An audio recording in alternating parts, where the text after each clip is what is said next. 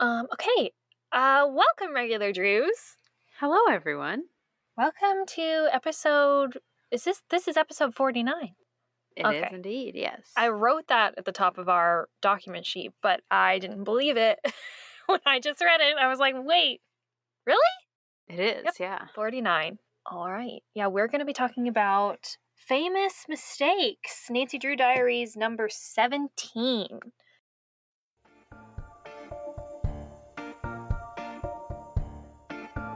Well, aren't you a regular Nancy Drew? We sure hope so, and we hope you are too.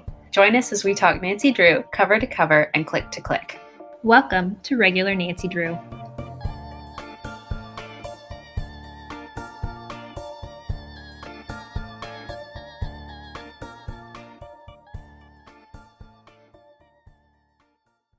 Kori, what do you think about this one?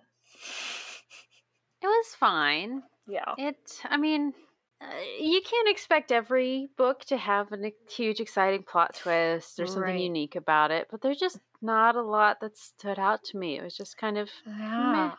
that was the book, you know? There was just nothing great about it, I Mhm. guess. Know, I totally agree. And it's super weird because I think that, like, reading this book, I definitely enjoyed it more than, like, a Nancy Drew Christmas. Because good. it was like, you know, I was following, it was much more cogent. It was much more like, okay, A to B to C instead of Mhm. like A to Q, Q to T, T to Plus a chainsaw. D, F, you know, Mhm. all of that stuff. So I, I enjoyed it, but at the same time, it was like when I go back and like, you know, cast back into the memory, it's like I barely remember this book. and I finished it like last week. Whereas there are things from like a Nancy Drew Christmas that I'm like, I will never forget. You know what I mean? Yeah. And so it's like, how do I, how, it's just so weird how that happens in my brain. How I can like a book more that is less memorable. Okay, yeah, that is That's, weird. That is weird. It makes sense, though. I mean, I guess. I guess. Um but yeah, I thought it was fine. I there was nothing, you know, super offensive about it, but there was also nothing super great about it, you know? yeah, exactly. So, oh well. Oh well. I read this one, I think, one and a half times because I started it Oh yeah. and then took a break from it for so long that I was like, I might as well just go back and restart it so I have a good idea of what's going on right before we record. So I Mhm. finished it, what, like Monday? And I still, I'm like, what happened? I don't remember. Mhm. That's all right. So, Yeah. I don't know. Also, we didn't get I mean, we did kind of get a, a heist book like I asked for the last time. A little bit. but also like not. So I just I just don't understand because we just have so many tropes of like really great mystery stories that just exist and it's that exists and it's not it doesn't seem like it would be hard and I who am I to say? I have never well I've never successfully written anything so like I don't know, but like can't you just copy like I mean not copy but like essentially get the building blocks of like a really good heist mystery or like a robbery or something and do that instead of this? Like why does it always got to be JD effing sabotage? Like I just that would have been great. I'm just so sick of it. I'm just so sick of it. Like, like, can we have Nancy Drew actually investigate the crime that the crime is about? You know what I mean? Right. Like, why does it always have to be some kind of like fringe thing, which is not like actually what's going on? And like, I understand how like in mystery stories, it's a common thing for like us to like, oh, actually this, and that's fine. That's fine. But every book, every, book. Yeah. It's getting old. It's it's I'm tired. I'm It's old. tired, Kori. I'm tired. um yeah. So oh well. Three words? Not art heist. Not but art it should heist. be. That's what the book should have been about. Um, um nope. Podcast, I guess. I want to say like bros. Like Yeah, definitely. bro. It's a broy book. It's very Um, broy. between Frat like this, yes, yes, this comedian and then like the that guy, what's his name, Joe or something, and Um, See, I don't and remember. 'em. Carson and even Ned and all of it's very like just broy. yeah. And honestly, not in an offensive way. It's fine. It's just mm, just gives me a little bit of the ick. But you know, Yeah.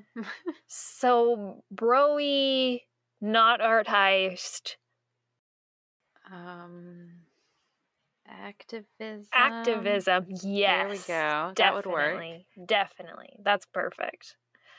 Um, yeah. Doesn't exactly, you know, stack up to sound like a great read, does it? No. Can you imagine though a broy activist art heist? Imagine it was the opposite, like of the not art heist, that it was an art heist. That would be amazing, wouldn't it? I would read any heist book. So I would even with I the the broy, yeah. and the eh, if we want to talk about the cover, like Yeah. this I know. I know. this never happens. We never get this scene. You look at this cover and expect art heist or you know art museum mystery of something. It's mm-hmm. just a scene of Nancy following what looks like you know some tracks of footprints through a really dark hallway Yeah. in an art museum, and she's got her flashlight out. She's clearly sneaking around after dark, after hours. Mhm. But I mean, we might have sort of gotten a second of that where she just has to walk through there to get to Yeah. where she's going, but it's not this. to be fair, like, yeah, this is definitely this is a scene from the book, but it's literally like 0.25 seconds of the book, like you were saying. Right. And like I just it's just it's so deceptive. It's so deceptive. What really it should have been is like Nancy sitting in a trashed hotel room. That's what it should have Right. been. Or, you know, I don't know, anything else. Anything else. But so the cover is of Nancy and there are the old masters on the wall and a bunch of different, you know, paintings and she's holding her flashlight in a very iconic way. I do like I do like the flashlight hold. Yeah, it is nice. um, Shining out across and on the floor there's like a bunch of footprints um, that she is presumably following. But yeah, You would never yeah. guess the real plot just from looking at you this wouldn't cover. you wouldn't be like, ooh, Nancy gets to sneak around a museum. It's like, yeah, for a Mm, page. sort she does of, that for yeah. a page. A page bit. So it's just like they know they clearly know what we want, right? Because they put this on the cover. so they know what we want to see, but they won't put it in like they won't feature it in the book. You know what I Right. mean? That's what's so annoying about it. it's like it's a trick. It's a trick. Oh wow. if you guys have read any of the diary series and know of one that's not, you know, just outright a sabotage case, let us know. Please. Let us know. please let us know. Yeah. Okay, well, do we want to go ahead and jump in then to our Sure. Broy Not Art Heist activism book? Yes, let's do it. Okay. Um, so we started with this book with Ned and Nancy. They are prepping for an interview for Ned's podcast called Ned Talks. Um, Ned. Sorry. no, I know. It's clearly a bastardization of TED Talks, but okay. Again with All the right. names. The I names know. in I know. yeah. Bad names. Bad names. Um, they are about to go into the Towering Heights Resort where Ned will be interviewing comedian Brady Owens. Um, but Ned is super nervous about it because typically his podcast, he only has been able to interview local talent. Um, and this is kind of like the first big name he's he has the opportunity to interview.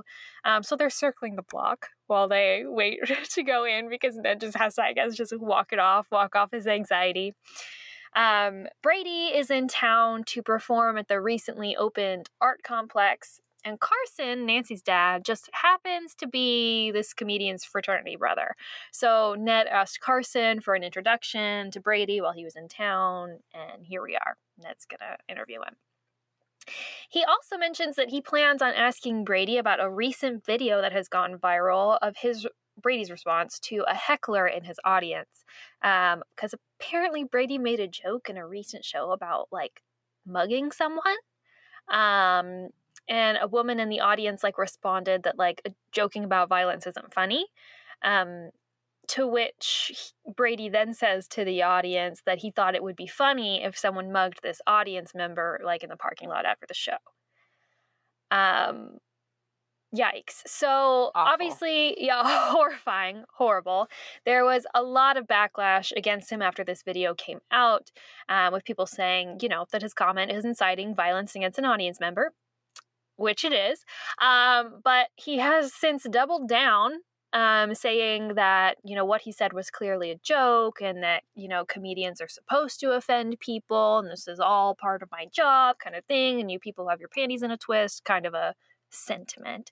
Um, and so Ned is going to ask him about that. And this will be the, uh, Brady's first interview since that video came out. So Ned kind of has like first opportunity to kind of, you know, hear what he has to say about it. But Ned's nervous about it, right? Um, but now it is time, so they head inside and go up to Brady's room. Um, once at the door, once they're at the door, um, Ned reaches his hand out to knock, but the door is open. So they kind of call out, you know, to try to like introduce themselves and, you know, go in, but there's no answer. So they like push open the door and then they see that his entire room is trashed. There's clothes strewn everywhere, sheets are pulled off the bed, paintings have been pulled off the wall, and Brady is nowhere to be seen. Dun dun dun! oh man. Not a bad start. It's okay. It's Yeah. okay. I'm just kind of like, well, we know nothing bad's happened to him because, like, we've read the back of the book. So, like, right, right. it's a little anticlimactic, but I guess whatever. of course. Um, so Ned tries to call him, um, like on his phone because he has his phone number, but um, he doesn't pick up. So Nancy, go ahead, goes ahead and takes a look around, of course, because it's Nancy Drew. What else is she gonna do but start snooping? Um, she's careful though, not to disturb anything. Um, she does see that his laptop is still there, so it doesn't look like theft was the motive. So people didn't come here to steal stuff. Um, but she also doesn't see anything that would indicate that it was someone trying to sabotage Brady, because otherwise she thinks that there would be like something to show like why the victim had been targeted, like some kind of message, like back off or you know whatever. Um, so she's worried that this could be a kidnapping. That that's why the room is in shambles. Somebody has come in here and taken Brady. Um, so they go downstairs to alert security. Um, Nancy finds a man at the front desk named Pete, who apparently she has previously helped before. About uh, she's helped him find his dog and like stop a dog napping ring. It's very I wonder cute. if that's a reference to a previous I think diary it must didn't. be. Do you see the um the stolen show?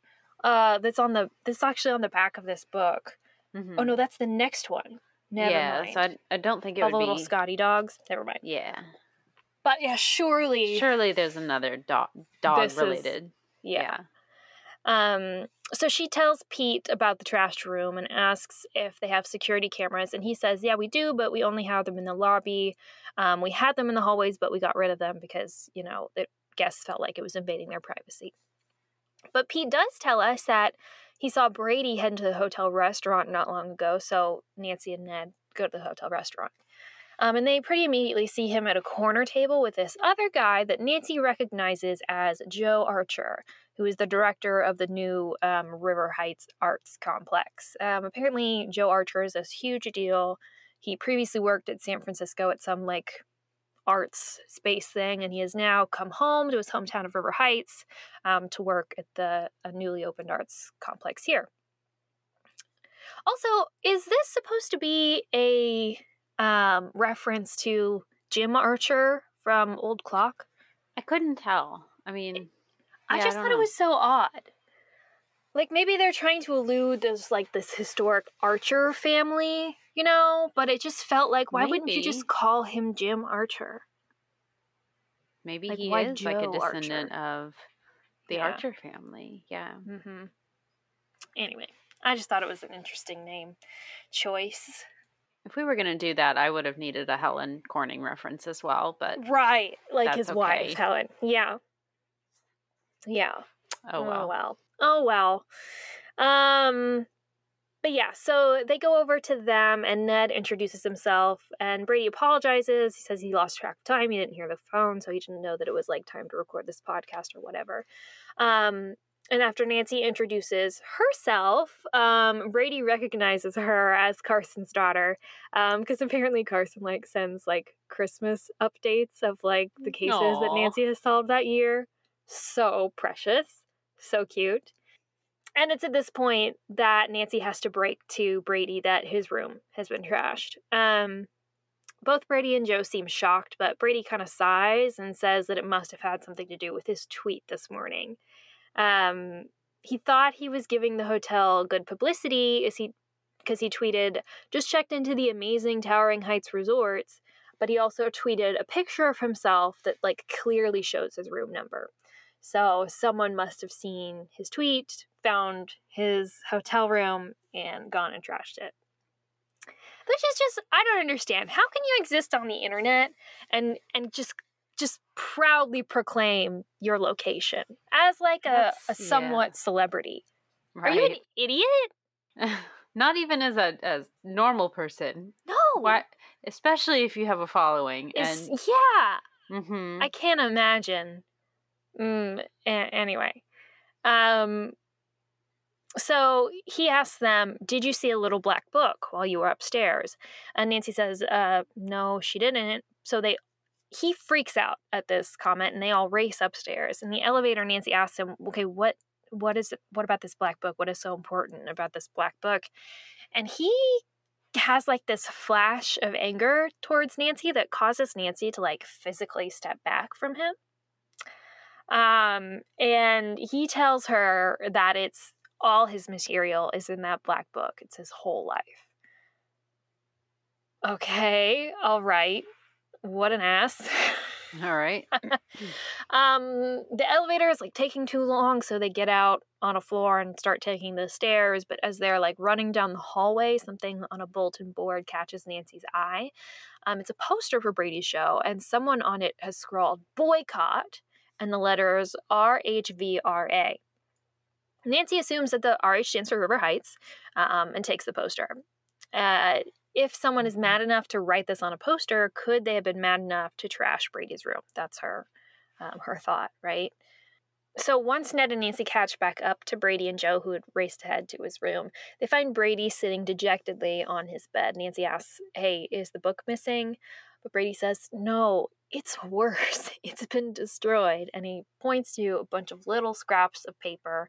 Someone has apparently like meticulously torn up this black book. Wow. So Ned, trying to be helpful, asks Brady, "Hey, do you remember any of your material that was in there?" Um, um, but that causes Brady to go on like this tirade about how comedy is about perfection and how how hard it is, and that audiences want to see you fail, and that this is the end of his career. Basically, just being like a super big asshole about this whole thing, while Ned's just trying to help him. He's like he takes this as an opportunity to talk about himself. Um, I don't feel like any of that is true. What Brady was talking about. It's about perfection. They want to see me fail. Says who? Like, did they tell you they want to see you fail, or are you just? I mean, it's just like, like, classic, like narcissistic behavior mm-hmm. of being oh, yeah. like, I, you know, uh, you know, I'm up against the world. I'm so important. Blah blah blah yeah. blah blah. Like, you know just making yourself the star of the show, which I guess, like, as a performer, like, that's part of the archetype, but it just is like, just like you're just like this much. conceited asshole white man who, like, you know, basically asks people to like perpetrate violence against women in your audience. It's just like very, yeah, gross to me. Um, anyway, so Nancy kind of T- tries to tell him that she thinks she found a clue in like the flyer that she found in the hallway. Um, but Brady interrupts her and says, Doesn't matter, he knows who did it. Um, it's the same people who've been harassing him about his response to the heckler. They've apparently basically already swatted him, like faked 911 calls coming from his home address. Um, as like a harassment, a name, though, Brady. That's I know who did it. I know a group, a vague group of people who might be behind something else. Yeah, but they've done this before. Okay, thanks for your help in solving the mystery. Awesome. Yeah, so Nancy is like, well, here's the flyer. She shows them the flyer anyway. Um, And Joe, who's also standing there, Joe Archer, who's in the room as well, he says that RHVRA stands for River Heights Victim Victims' Rights Association. Um, he knows that because they have been trying to get in touch with him constantly to try to get him to cancel Brady's show. Um, but then Joe says that he believes in free speech and would never cancel a show because he didn't agree with what was being said. it's just Okay. it's frustrating. These men are frustrating, but Nancy, our girl, speaks Yeah. up and she says, "Oh no, she doesn't say this yet. She thinks that inciting violence at a show is much different than just quote unquote voicing an opinion, and she doesn't think Brady or Joe is right about this. So, thank you, Nancy, for speaking that in your mind to the reader. Really appreciate it. Uh, and what what opinion when he, was he just free speeching all over everyone? wasn't. No, that but this he wasn't. he was just being a jerk. But this is the platform that people Oh, yeah. who decide to bully other people stand upon so that they don't receive consequences for their shitty behavior. exactly. Yeah. Yeah. Yeah. Comedy is supposed to offend. No, comedy is supposed to be funny. End of story. That's and you can be funny without being offensive and Mhm. hateful and insightful. well, there's a even difference. I mean, even being offensive in an attempt to make a joke is different than doing what he's doing in this oh, moment. of course. Yeah. Because I mean, like, it wasn't. If you read what he said, which we can, we can go back and do that later, and you know, talk about all the ways that this is not a joke. Um, it's not a joke, and um, what he does is basically just lash out at someone, um, and be like, "Well, yeah, well, I wish that you got, you know, mugged." Like that's not no. anyway, anyway, um, Nancy kind of asked Brady straight up, like, "Well, why don't you just apologize? Like, the harassment maybe will stop if you tell people that you're sorry for doing what you did." Um, but he says that now that people have been threatening violence towards him online, he's like, "These horrible people who have been, you know, harassing me don't get to win." And it's like, dude, how, how is that you're such winning? a fucking hypocrite. Oh my gosh. You What? harass someone and you're winning. Yeah. I can't. Anyway. I know. It's a lot. anyway. Um, so Joe says that in, re- in response to this, um, you know, hotel room business, he's going to have to increase security for the show um, at his venue, which is the Arts Complex, which is where Brady's performing. Um, but Brady is somehow like vehemently against this. Like, they he even gets into like Joe's face about it, and they almost get into the, this big argument. This is super weird. I don't get it. Um, it's kind of implied that they maybe have some kind of history and just about butting heads or something, but like, in which we'll learn more about later. But I just don't understand what Brady's deal is here. Like, why would he not want extra security? You think he would if he felt actually threatened by these people, which he seems to because he talks about them like a threat. So Yeah, why I don't wouldn't remember he the want- reasoning he gives. I don't think he gives one, but I guess because he feels like, is it like a manly staturing kind of thing? And like, I can, I don't need the security. I'm, you know, I can take care of myself kind of a thing? Or, It's letting them win. They'll see that I'm scared. Okay. okay. Uh, yeah, maybe. Uh, yeah. Anyway, it's just odd. Um, but Nancy intervenes, of course, because that's what Nancy does. And she says that it's okay. I can find the culprit. Um, because she doesn't think that the RHVRA who are trying to contact Joe directly would be, she doesn't see why they would resort to this um, kind of tactic if they were trying to contact Joe to get him to stop the show. Um, but she thinks that she can find who's responsible. And then Joe says, okay, if you can prove that this was the action of only one person and find them um, before uh, like 6 p.m. or something, um, he won't have to get extra security. So this is our mission. oh, wonderful. Mhm. Um, Brady thanks Nancy for taking on his case, and she is like, Sure, but let's get one thing straight here. I'm not doing this for you. for the record, I I do think that you're in the wrong here. I do think that you should apologize, but uh, the real reason I'm doing this is so that the opening of the arts complex can go off without any major like publicity issues or anything like that. It's just too important to River Heights and I'm doing this for the town. Let's get that straight. Hell yeah. Um, yeah. So at this point, Nancy realizes they now have five hours until Joe until Joe's deadline um, that that he's given them. So they start to search Brady's room. Um, they decide to all take a corner of the room and they're going to search it and kind of report back to each other if they find anything. Unfortunately, they don't have a lot of luck. Um, they are able to gather up all the ripped up notebook, um, the piece of paper from the ripped up notebook, and Ned starts trying to like put them back together. He decides that he eh, is basically like a jigsaw puzzle and so no problem right he's really good at jigsaw puzzles and can put this back together um i don't know i just feel like they just needed to get ned out of the way Yeah. and so she's like let's give him this little project while i do the Mhm. real They- sleuthing here They even go so far as to be like, we do jigsaw puzzles in my family all the time. We do like 10,000 piece it ones over Christmas, and they're so hard. I can do this easy. oh yeah the it's all blue we do ones that are solid color with no outlines Okay, Ned. All right. Sure. Well, have fun with that. You and Brady work on your puzzle, and Nancy's going to do the real sleuthing here. Um, but so she's she's looking through everything. They don't find anything, and something reminds her to look under the bed because no one had checked under the bed yet. Um, so she does, and she finds a like a blazer button, like a fancy gold button with an embossed anchor on it. Very unique item here. So Mhm. she decides this may or may not be a clue. Brady says it does not belong to him, so she pockets it. Um, and they decide that they're going to go investigate the RHVRA while Ned and Brady stay in the room to work on their jigsaw puzzle. Uh, okay, so Nancy calls Bess and George, who tell her that they will meet her at Joe's office where the RHVRA is sitting in, um, and they'll try to talk to some of the people there.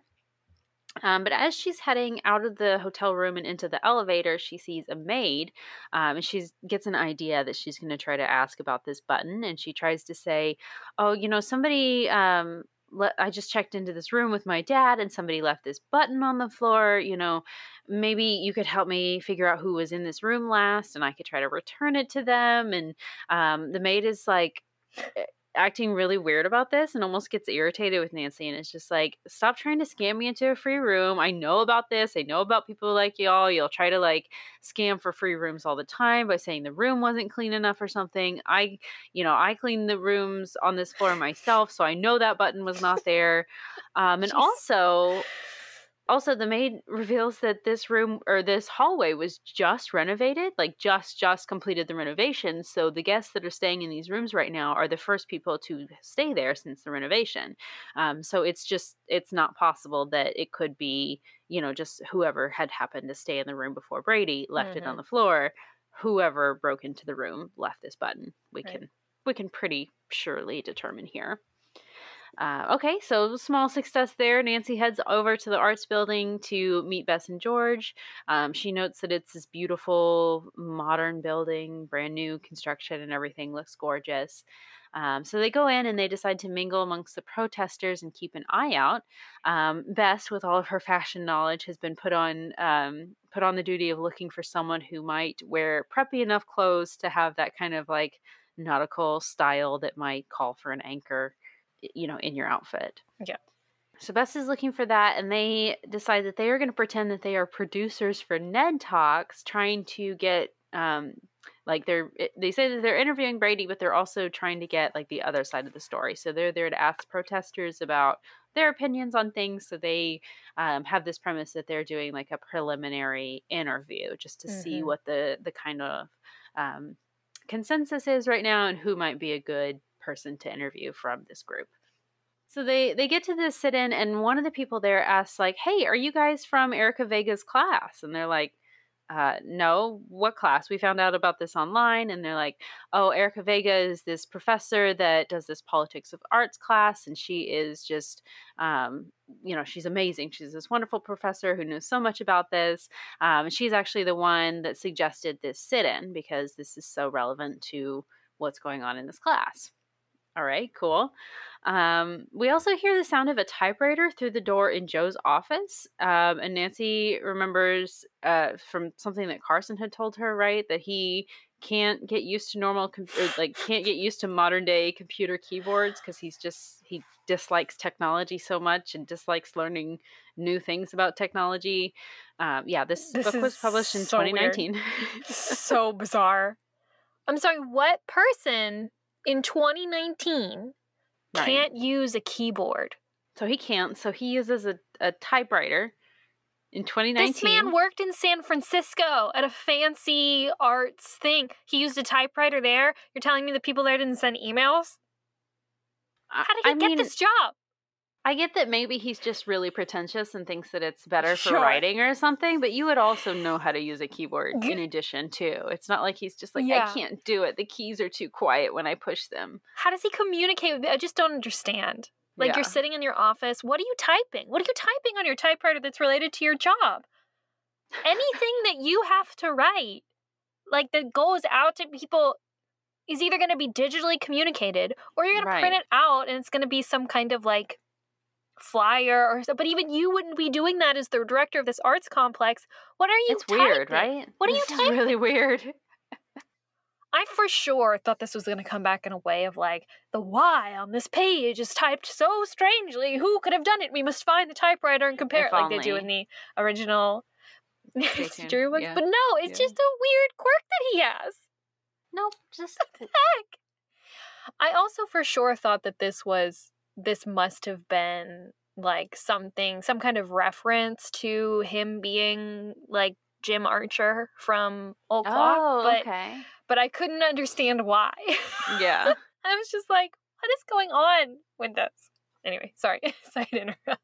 No, it's just, it's very strange, but it's also kind of funny because the, he's got this secretary that's kind of out in the hallway, and the protesters are like, "So when can we meet with them?" And she's like, "Sorry, he's not in." And you just hear in the background like, "Ding, ding, ding." Also, okay." Oh, this poor freaking secretary, I bet you 100% what he's doing is he's typing emails in there on his typewriter and then he sends them to his secretary to send for him. Imagine. Imagine. oh my gosh, probably. Yeah, That's hilarious. men. Jesus. Amazing. So it's just so laughable. It's just so funny. It's amazing. It's amazing.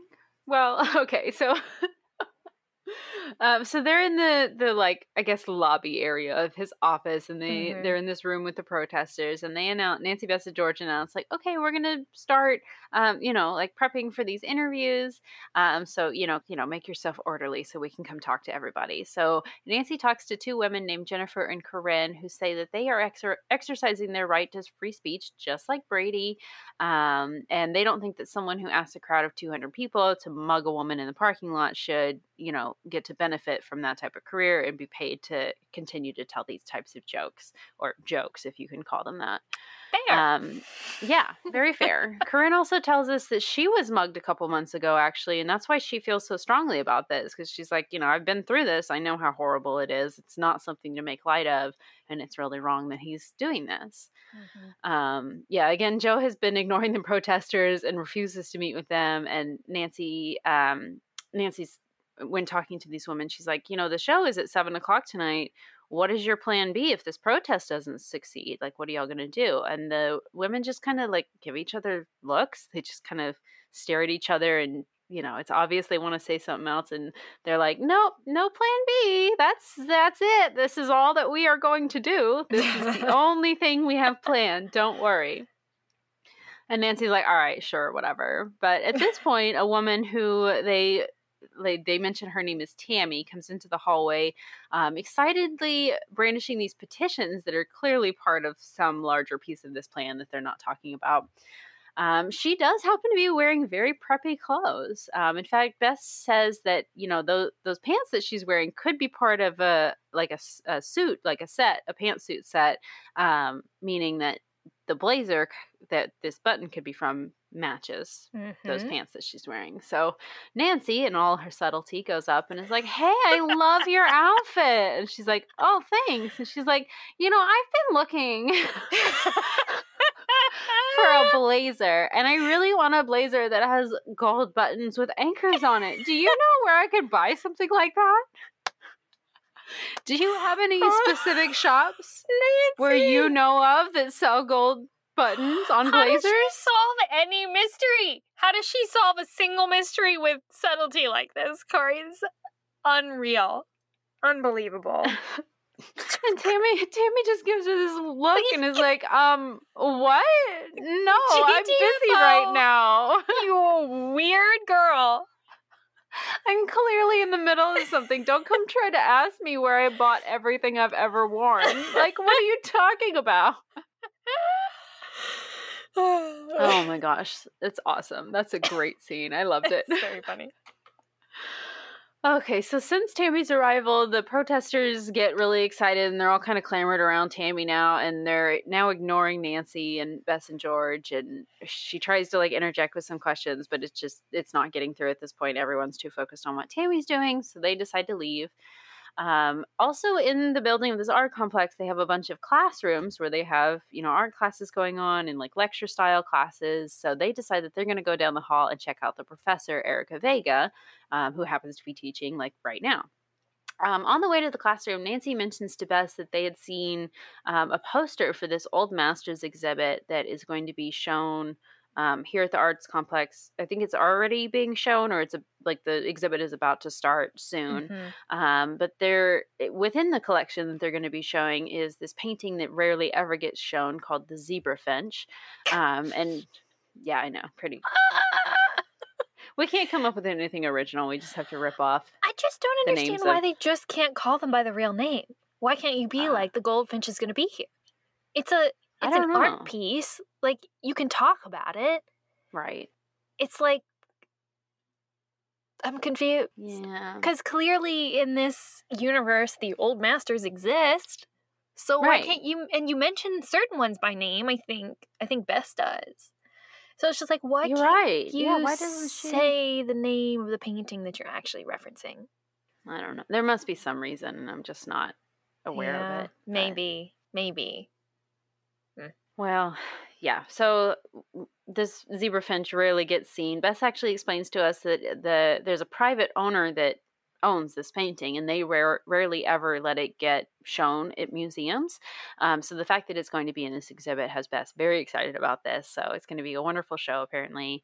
Uh, but at this point, we slip back into the class, like into the back of the classroom where Erica Vega is teaching, and she is actually just finishing up her class right now she's giving a speech about why and how people should hold artists accountable through protesting and boycotting. Um, the class ends, and one of the students asks, like, "Hey, are you going to be at the show tonight? Like at the protest for the show tonight?" I mean, um, and Erica's like, "No, I've got other plans tonight, but I will be there with you in spirit. So you know, go ahead and get that protest. Y'all are doing the right thing." Um, Nancy goes up to her, and Bess is actually like, "Hey, can I, you know, do you mind if I take the lead on this one?" And Nancy's like, "Oh, Bess, go ahead, yeah." Um, so Bess goes up and is like, "Hi, Professor Vega. I'm such a big fan of yours. Um, you know that article that you wrote recently about the zebra finch was so interesting. I loved it." And Erica's like, "Oh, somebody has actually read one of my articles. I never like would expect people to to know that I wrote that." And so she's really impressed. But um, she's she's carrying like a rolling suitcase with her in the classroom, and she's like, "I don't have time to talk right now because I'm I, I have somewhere I have to be." Um, and they're like, "Oh, are you going to the airport?" And she's like, "No, no, I I have a meeting, but I have to get there like right now. I have to leave." And Nancy's like, "Okay, bye, but wait, wait, before you go, we're podcast producers, and uh, we really want to interview one of your students. Do you know of any that would like be good at at describing what the the goal is with these protests and everything?" And Erica's like, "Oh." Easy, easy answer. Tammy. She's my best student by far. Um, she would be great bye and she runs away um, so afterward they meet back up with ned who's taking a break from helping brady with his puzzle or his book i mean his jigsaw puzzle and they all decide that they are going to go have a quick lunch break um, ned actually while helping brady put back together put, put the book back together he got him to like answer some of the podcast questions anyway so he was just recording the entire time so they actually ended up getting an interview out of him which is good um, Nancy's like, hey, you know, my house is closest. Let's go over there. She calls Hannah ahead of time, and there's sandwiches waiting for them when they arrive, Oh just the God. way they like them. This was a really so cute precious. scene. It's It like, was very cute. and Ned had the crust, crust cut off, and Bess had cheddar instead of Swiss. Because he's a baby. Yeah. Sorry. Man child. I like the Yeah. crust of my sandwiches kind of. I can't. I can't.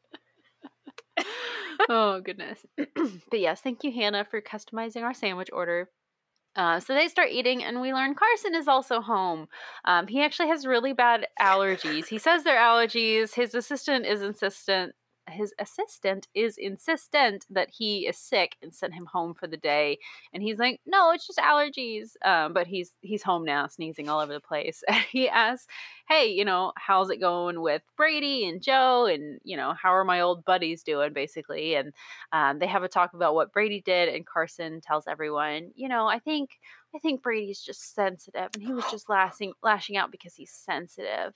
Um, no he was he was being a bully um, so eh, gosh what is it that he says about this exactly i can't remember he I mean he does I mean like he does say that he's sensitive, but he also like criticizes him and says no what he did is not good. Like he shouldn't have responded that way and that you know, only jokes that punch up, quote unquote, are, you know, good ways to use comedy to make a point. So like what he Oh, was gotcha. doing was Yeah, yeah. not he doesn't condone it, but he was just slightly excusing his behavior. a little bit we do have a good like almost teaching moment right. with course, it's a little Daddy weird because Carson. Yeah. That's weird because they're friends, sort of, or they were friends in college, Mhm. and so it, he gives them a little bit more slack than maybe he could Right. have. But it they kind of talk about cancel culture a little bit and how Yeah. like, yeah, it's you know it's not okay to be doing this, and then Nancy's like they, something about free speech. Nancy's like, well, doesn't he have free speech to say anything? It's like, well, that's so the government doesn't arrest you, not so that the I didn't realize they talked about complex that. that did they i feel like there was some comment that like oh well he has free speech doesn't he well it's like well the private company that owns the art complex Yeah. has the the right to um you know cancel your show for being a violence inciting bully um and that that wouldn't violate your free speech because it's not it's not violating your rights Oh, Ned. Of course, it comes from Ned. So Oh, Ned Ned, says is that the part? one who Okay. says, "Don't you think his job as a stand-up comedian is to push boundaries?" And Carson Oh, says, yeah. "Well, tell me what boundary Brady was pushing." and, then ned's like can't come up with anything he's like oh huh And Bess is the one who says he wasn't pushing any boundary; he was being a bully. yes there we go yeah, that's what happened Hell yeah, thank you bess thank you Yeah, yeah. And okay, and then so they have that little conversation, and then Carson asks, like, you know, hey, was Joe happy to see what was going down with Brady? Like, was he happy about the break in? And Nancy and her friends are like, no, what are you talking about? Why would why would he be happy? And Carson's like, oh, well, you know, when we were in college, they were always like feuding at school. Like, it was always this big thing between them. Um, there was actually this open mic night thing that they had opened up for like alumni to come to. And it was supposed to be this big event and Brady and Joe were supposed to do comedy sets at this open mic night. And they get up there and Brady did his show and then Joe got up there and did an almost identical show. Like supposedly what happened is is Joe is claiming that Brady stole his jokes, like somehow knew what he was gonna the jokes that he was gonna tell beforehand and My then went because his set was first, it made it look like Joe stole the jokes, but Joe Right. says that it's actually the other way around um yeah so apparently like over 75% of the jokes were exactly the same and joe actually got booed off the stage and brady was like no it's total coincidence like you know we're both in college we're both frat guys like it makes sense that we would have similar material about being frat guys in college okay I believe it's sure zero percent. yeah I just, I I just, what I don't understand about this situation though is how, in anyone's right mind, you have an open mic night. You're sitting there in the audience. You have your stuff ready to go. You sit there, you watch one of your friends perform 75% of the same material that you have, and you still decide to get up on that stage? i would just leave i'd be like i'm Just not doing my set leave. now yeah Just this is chalk not it up to a badge. You don't get up and do that. You know what I mean? That's insanity. Yeah. Sorry, my That's voice just got so high pitched. No, it's okay. um, but apparently this was This is not the only thing Brady did in college. Apparently, he once got caught cheating at a track and field event. Like he was in a race and took a shortcut or something and got caught. So, yeah, so he was doing this shady stuff, and then obviously it caused a rift between Joe and Brady. Um, also, at this open mic night, this alumni named Jack Murray, who is this big talent agent, was there in the audience and he saw Brady perform, thought Brady had amazing potential, and signed him onto his agency. So Brady's career basically started like that night. Um, and then obviously Joe never had the comedy career, even though that's kind of what he wanted. Mm. Yeah. So Carson doesn't think that even you know even if Joe had been the the first one to perform his own jokes that Joe even would have gotten signed because they kind of asked him that, and Carson's like, no, Brady actually he had genuine like star power. He was really good on stage. His timing was all impeccable. He was genuinely very talented at telling these jokes, and Joe was just kind of awkward on stage, and his his timing was never right. He just like the jokes didn't land, even though they were the same jokes. Um, it was actually at this point that Brady dropped out of school to focus on his comedy career. Um, I don't know if I said it earlier, but they were roommates as well. They lived Oh, together, and they were so roommates. yeah. and so for the rest of like after between the time when um you know that comedy night and then when he actually dropped out of school like Brady was like sleeping on the couch or something because they were so furious with each other and it's Oh just like this whole thing um but yeah so Nancy gets this look in her eye and Carson can like clearly tell what, what she's thinking because he's like Nancy no no it couldn't have been Joe that did this it was a long time ago don't you dare suspect Joe in this because I can tell you right now it was definitely not him. Don't even think about it, young lady.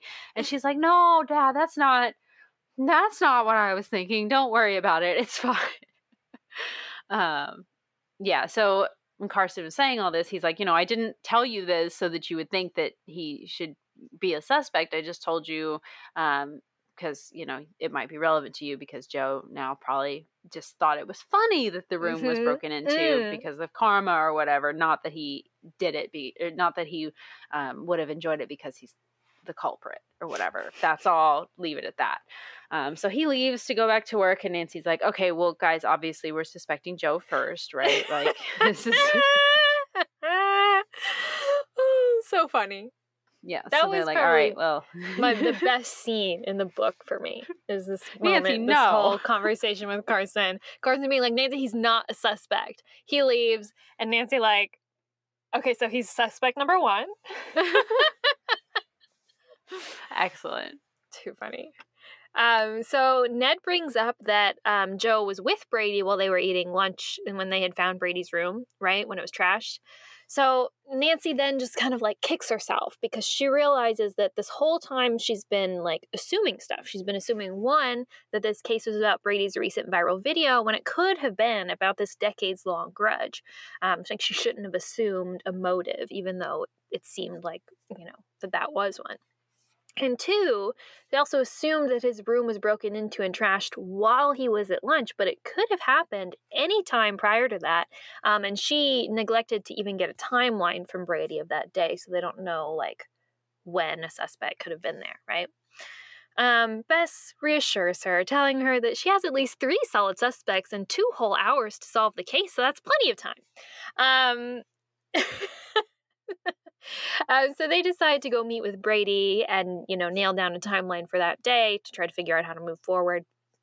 They find him in his hotel room, curled up on the middle of his bed, crying about how his career is ruined, and he's now relying on a teenage detective to save it. Well, you're welcome, Brady. Go solve it yourself if you're so Honestly. distraught at the idea. Honestly, I can't. Okay. And also, it's just, it's the lack of decisive action for me that's so Yeah. frustrating. First of all, Ned just spent like, I don't know, an hour or whatever with you trying to reconstruct your little notebook with you. Try to use material from your notebook. Two, if you feel like you can't do it, cancel the freaking show. Cancel the show. Right. Like, I'm sorry, don't sit there crying about it. Figure out a, a game plan, dude. I can't with this. And then, like, yeah, blaming the fact that the reason why his his or like you know evidence of his life being in shambles is because Nancy's investigating. It's like you should thank your lucky stars that there is one person in this world willing to help you out in this moment because you're acting like a little baby, a little asshole. Um. Anyway, sorry. So but this moment is great too because Bess like steps in and gives him like tough love and like tells him to stop crying, go wash your face, come out and talk about this. It's so funny. um, and then he does pull himself together based on a teenage girl helping him pull himself together. I Hmm. mean, thank you, Bess. Um, the I mean, honestly, just the the imagery there is really just like top tier Yeah. of like a excellent. grown man crying in the bed, and then a teenage girl coming and being like, "You're acting like a child. Get up and help us." It's just like I can't. It's just really great. It's just really great. I just really appreciate it. Be ashamed of yourself that you would put all that responsibility on a teenage girl that she should be the one to have to like pull you together. Mhm. All right. Great. hmm Um, so Nancy asks him about what he did that day, and he tells us that he left his room around eleven and went for a walk, and then he met lunch, er, met lunch, met Joe for lunch at noon. Um, he didn't have a chance to go back to his room in between. So, and Ned and Nancy found his room at one, so that's a two-hour window between eleven and one p.m. for his room to have been trashed. Nancy asks him about um, the feud with Joe that Carson mentioned, and Brady yells at her, saying, That was a long time ago. Joe didn't ever steal my jokes. It was a misunderstanding, or I didn't ever steal Joe's jokes. It was a misunderstanding, and we mended our fences a few years ago anyway. I had a show in San Francisco when we met, and bygones, basically. Nancy, like, okay, sorry, just asking because I'm trying to solve the case here, dude. Um, and then they decide that the next best course of action is to try to look at the security footage for the lobby to see who was here between 11 and 1 to, you know, trash his room. Um, this is also a really great scene, though, I have to say. Um, Ned, they're all like standing in the hotel room, and, and Ned asks Nancy, Are you, you want to do a distract and delay? Um, and like Bess and George and Nancy, they all seem to know exactly what to do and what's going on right here. And and Brady's just kind of like, oh what? What? He's just it's it's iconic. Get with um, the program, Brady. So Nancy and George go downstairs. Um, George sets herself up right outside the door to the employee only like area, um, and Nancy calls the hotel. Luckily, it's her friend Pete who answers. Um, Nancy asks him, How many security people do you have working right now? And he says, We only have two. We're short staffed right now because of the renovation. Um, and Nancy asks him if he'll patch her through to security, but when he does, making it seem like she's staying in Brady's room so that she can pretend like she something's going on from Brady's room. And he's confused, but he agrees. And Nancy then puts on an excellent performance, I have to say um, claiming that there has been a stolen diamond ring and yells at the officers saying, I need at least two officers to come to this room right now um, to like help me sort this out. And then two men leave the employees only door, um, and Nancy and George sneak right into the security office. um, George cues up the security footage and they start scanning it for familiar faces. Um, they see Brady leave for his walk, and then they see Joe arrive, and they see Joe go up the elevator to Brady's floor. Hmm. Okay. Well, maybe he's just, you know, going to see if he can meet Brady for lunch, right? Um, then they also see Tammy arrives and does the same thing. Hmm. Um, Joe comes back down the elevator, but he was up there for 20 minutes. Plenty of time to trash the room, and Tammy is still up there. Nancy also notices a suspicious guy, suspicious guy, in a baseball cap and sunglasses. Um, but before they can discover like much else, there's like a pounding on the security office door, and someone's shouting like, "Hey, who locked this door?" So Nancy and George have to make a break for the window um, and barely escape the security office in time. And they have to like hide under the windowsill, like back against the windowsill, as someone like comes into the room and like looks out to see if anybody is running away out the window. And even like they're like so they stand there and sweat from the security officer's face drips down onto Nancy. It's gross. Sorry. This is very close to the um, mouse moment from Gray Fox Inn. I don't know that I would Oh. be able to stay silent. Mm. Mm, no, I don't know. I I don't know which one's worse. Honestly, that's I literally I have goosebumps because I'm so grossed out right now from that. yucky. It is a narrow escape, but they manage to get back into the lobby unseen and blend in with other guests. Um, at this point, George's phone goes off um, because she has a, a notification set up for whenever he tweets. And Brady has just tweeted that, quote unquote, protesters are trash and deserve to be trash like his room was. Okay, great. So this, of course, makes more people angry online um, and, you know, firm in their beliefs that he is, in fact, uh, inciting violence against people. Um, George makes a comment that, hey, maybe Brady is self sabotaging, like on purpose, because he's like nervous. He has stage fright. Hmm. Very interesting theory, George. Um, and like maybe the reason why he's doing this is so that he can get out of like contracts that he signed with venues um, without like being at fault if he can prove that there's like a significant security risk to himself um, by like you know doing this. Interesting. Very interesting. Hmm, that would be clever. mm-hmm. Um, so they get back up to the the room and george like straight up asks him like hey why would you send that a text? Like what were you doing or that tweet? Why would you tweet that? Um, and brady is like confused it's like what are you talking about the only tweet i sent today was like a harmless one advertising the show tonight Interesting. So George looks at the tweet again and sees that it's actually being sent from a spoof account, tricking people into thinking that it's Brady, right? Hold on. Interesting. Okay.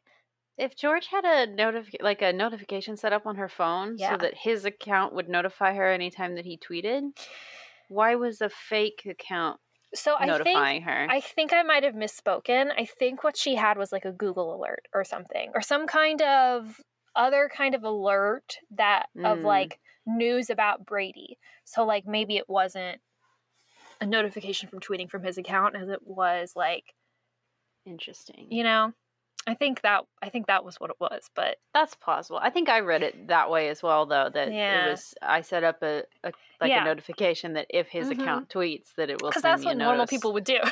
Right. Okay. George is supposed to be like a techie person or what I don't know. Yeah. well, that I mean that makes sense, but I I read it as it being the other way too, though. So I Mhm. don't. That's kind of weird. Yeah. Um so this is interesting um, because it seems like the person who tweeted that knew about Brady's room being trashed. Um, so, like, is the person who's running the spoof count is that the person who trashed Brady's room? Right? That's what we're thinking at this point. Um, Brady says, "Hey, well, this rules out Joe because Joe doesn't know anything about technology. Remember, like the typewriter situation. So he definitely doesn't even know what Twitter is. Awesome. That's his alibi. All of that just for this sort of alibi. Oh, this is insane to me. I can't, I don't know. Eh, whatever. So Nancy now thinks, well, for sure, since we've ruled out Joe, we know it's Tammy. It's got to be Tammy, right?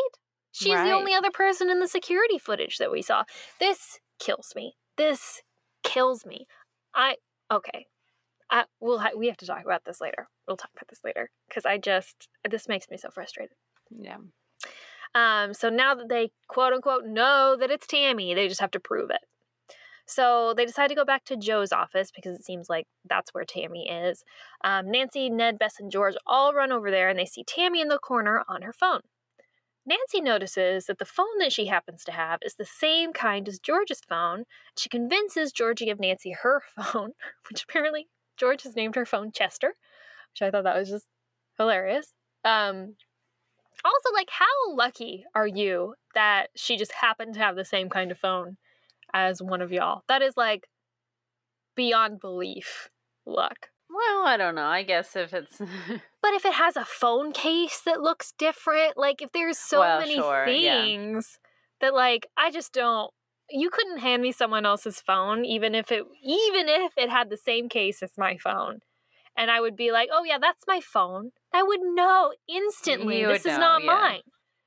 The button's not missing on the side of it. It doesn't have a scratch in the corner. You know, Yeah, like that's true. That's true. I I was gonna say there's phone. only so many types of smartphones these days that it could have, you know, she just had an iPhone and George had an iPhone. So, but you're right. You're right. There would be a lot of distinguishing. Yeah. It's Sorry, anyway. 2019. It's not like we're this is 2005 and it's like a Nokia brick. You know what I'm saying? Right. Right. Yeah. Anyway, so um Nancy accidentally on purpose like knocks into Tammy, like knocking her phone to the ground and like causing Bess's purse, which she also borrowed to like, you know, dump everywhere and things go flying, all these, you know, everything's on the ground or whatever. It's a little awkward, but Nancy is able to switch George's phone for Tammy's phone. They do a little switcheroo. Um so she quickly brings the phone to George, who starts to look through it. But of course, it is not long until Tammy notices that she doesn't have her phone. She has someone else's phone. Um, so she comes over to Nancy to ask for it back, assuming that Nancy accidentally switched it. Nancy like stalls, pretending to dig through the purse, and tells her that like, oh, you know, Brady didn't really send that tweet that you all retweeted. Um, Tammy does seem genuine in her surprise and disappointment when Nancy shows her that the account is fake. Um, and then George subtly gives the phone back to Nancy, who pretends to find it in the purse and then gives it gives it back to Tammy. They trade phones again. Um, once Tammy leaves, George tells her that she didn't see any evidence that Tammy was responsible for the faked Twitter account. Um, and so it's kind of like, oh, bummer. And they kind of leave the office kind of dejectedly. Um, but once they get outside, they are surrounded by people and find that the protest has grown considerably. Um, and at this point, Joe shows up and like shouts to Nancy, like, "Hey, have you found the culprit yet?" Nancy tells him no, and of course he is kind of like upset about this. And he says, "Oh, "Well, I'm gonna have to get extra security now just to handle like this protest." Um, and also, he tells us that they're removing the old masters from the exhibit tonight. So this is very tense. Um, there's no way they can delay moving the old masters any later because the owner of the zebra finch is so worried or whatever and it would be a disaster for the art center if like this exhibit flopped right? Or like anything went wrong with this exhibit. So we have an hour left to go um, before joe's deadline i guess and nancy is more determined than ever to get to the bottom of things. This is silly to me because clearly like things have already escalated and joe just said he's going to have to get extra security anyway so i don't understand we still have this deadline? Um also like why can't we have extra security? Should we not be having that anyway if you're moving very valuable paintings tonight? And there's a protest like this has nothing to do with brady anymore you know what i mean? Like i don't get was it. Was he threatening to cancel it as well, or was it just extra No, security? just extra security It was just that. Okay, it wasn't even a. like I understand that we have to like, you know, find some way to raise the stakes and we do that by putting, you know, our sleuth on a deadline. I get it. But this is the flimsiest excuse for a deadline that I've ever seen. Yeah. Like the the the deadline should be Brady's show, not about a deadline that Joe set about extra security. The deadline should be Brady's show and it should be Right. coming the pressure should be coming from Brady about, you know, needing to perform, but also like it shouldn't be about the sabotage. You're right, it should be like Joe threatening to cancel the show or something if but like No, we don't just- do any of that. no, We don't do any of that. we don't do any of that. Yeah. I don't get it, but okay. Yeah. Wonderful. Okay, chapter 10, right? Let's see Yes. here. All right, so we've got this hour deadline to solve this mystery. So, what better to do right now than take a break um, and go get some coffee? We explained that George works at the nearby coffee cabin, um, and they're closed right now, but she has the key, and they are allowed to go in in there and help themselves to coffee as long as they, you know, one, pay for it, and two, clean up everything afterwards. So it's all good um, and lock up when they leave. So this is what they decide to do. They go get their coffee, and while they're having their coffee, they decide to kind of analyze the Twitter account, the fake Twitter account that had been sending the violent stuff, pretending to be Brady. George mentioned something about trying reverse social engineering, so they This should try to real. reverse social engineer who owns the Twitter feed by reading the tweets. We're just literally analyzing them. We're just We're reading Just them and looking analyzing for them. context clues. All we're doing. Right. And they like they're like, "Do you guys know what reverse social engineering is?" And George like has to explain this whole technical thing and it's like, But it's like That's also not not, even. It's also not even really accurate. Like George doesn't explain it's it in an accurate way. We should talk about that later too because it's silly. It's goofy. it is. They just wanted to be like, George is the tech expert, so we're going to give wanted a her a, term that she knows. Yeah. Exactly. So So they decided to divvy up all the tweets that have ever been sent by this account and, you know, take turns reading through them. Um, so they t- they do this and they realize that um, whoever has this account tweets a lot about art and they mentioned a flooding situation that had happened in River Heights last April. So we can deduce one, they live in River Heights, and two, they like art. Great. Good job, everybody. Go team. Finally, we are getting to the real meat and potatoes of this mystery. Also, though, like, can we just talk about the fact that, like, when someone sets up a spoof account, they're or, they're they're using their own account, like their existing Twitter account, and they change their name. They don't they don't just set up a new Twitter account. you would think. Who doesn't set up a new Twitter account I don't know. if you're doing something nefarious? You know what I mean? right. You would think this account, account would have been created like the day of the heckling Right. in- incident. Yeah. Or like All maybe right. it's been like trying to do that for a while, and so maybe there's like a few fake Brady tweets, but like it's their own Twitter account. That's Right. wild. What an idiot. So I guess it's very convenient for Nancy though because it helps them Yeah. figure out, um, uh, well, not figure it out, but guess the identity of this Twitter uh, account holder. So Nancy's like, "Oh, Art, maybe we should go talk to Erica Vega again." Hmm. All right, so they rush back over to the art center. Um, on the way over there, though, Nancy now wonders if maybe, maybe it's possible that Brady wasn't the center of all this anyway. Like his heckling and bullying wasn't the real motive behind this. Maybe this is actually about the art center, and maybe there's this like massive multi-million dollar art installation that's about to we haven't gotten there open. yet. It's not quite. Nancy's not quite thinking about that yet. She's, She's thinking not thinking about, about it yet. jobs. But But she's like, oh, it could be about the art center. Hmm, maybe what the art center has going on is a lot more of a lucrative situation than Brady's one-time show in this building. Uh, or maybe someone is jealous that Joe got the job for the director of the art center position and wants to sabotage him. All right, okay. also a valid theory. Um, so, because the front of the building is still so clogged with protesters, they decide to go around the back, and there's a van out back, um, kind of in the loading dock area, and they're like, "Oh, I wonder if those are, um, you know, if the van's there waiting to unload the the paintings for the old masters exhibit." Very possible. So they go inside, they go through the back door, and they realize the back door is unlocked. Strange. Maybe they're just lucky. Maybe they just had perfect timing. Who knows? Um, but they walk in and they see that um, the baseball cap guy from the hotel security footage that we we'd noticed earlier, he's walking around and he's wearing a blazer with gold buttons. And Nancy's like, "Oh, could there be anchors on those buttons?" so Anchor she runs and f- flags him down, and she sees that there's a button missing from his blazer, and she's like, "Oh, hey, there's a button missing from your blazer." And he's like, "Okay." Um,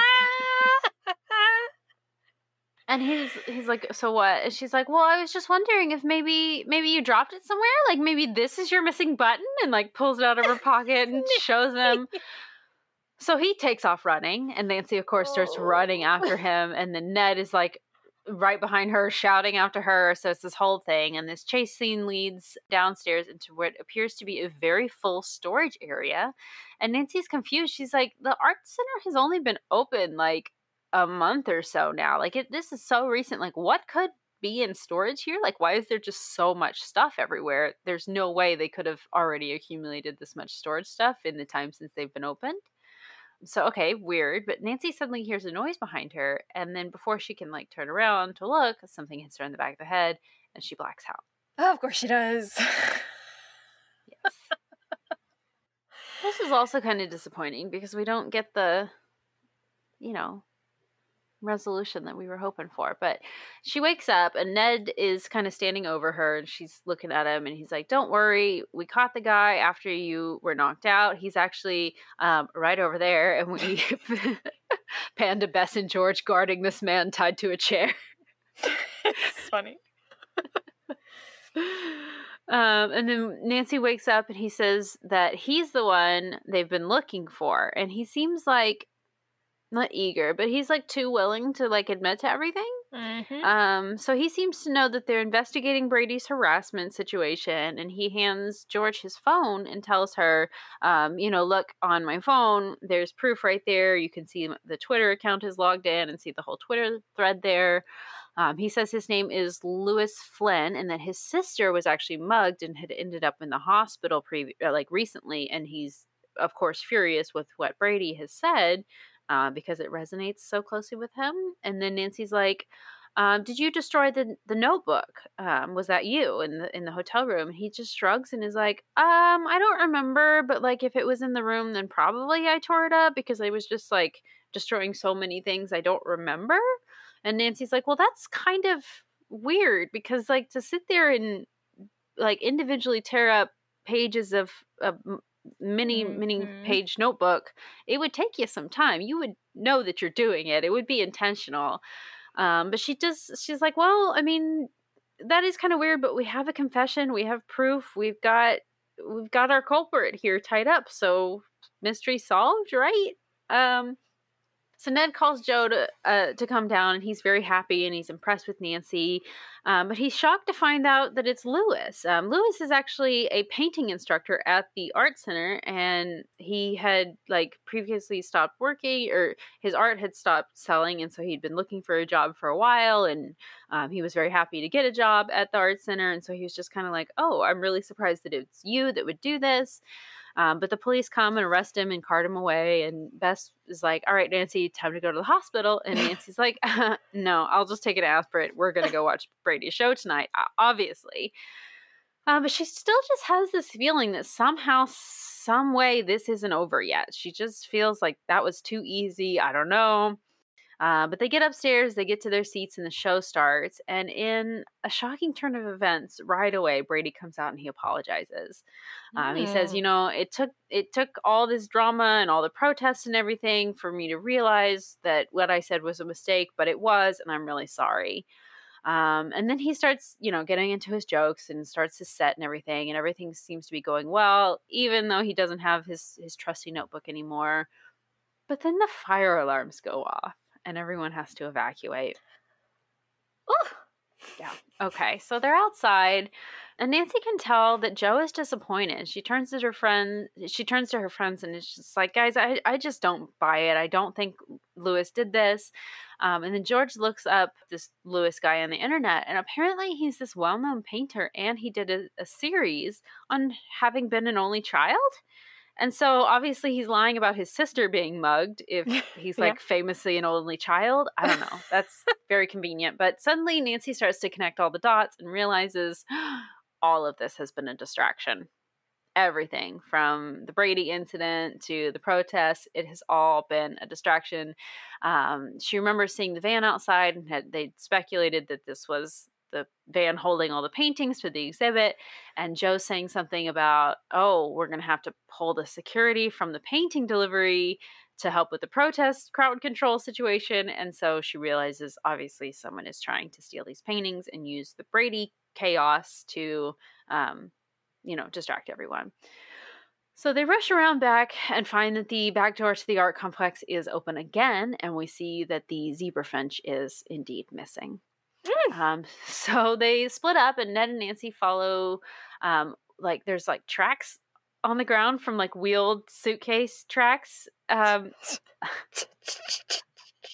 so they follow the tracks, and they find Erica Vega is like already hanging. Isn't it the same open window that Nancy had had to jump out of earlier, or is it?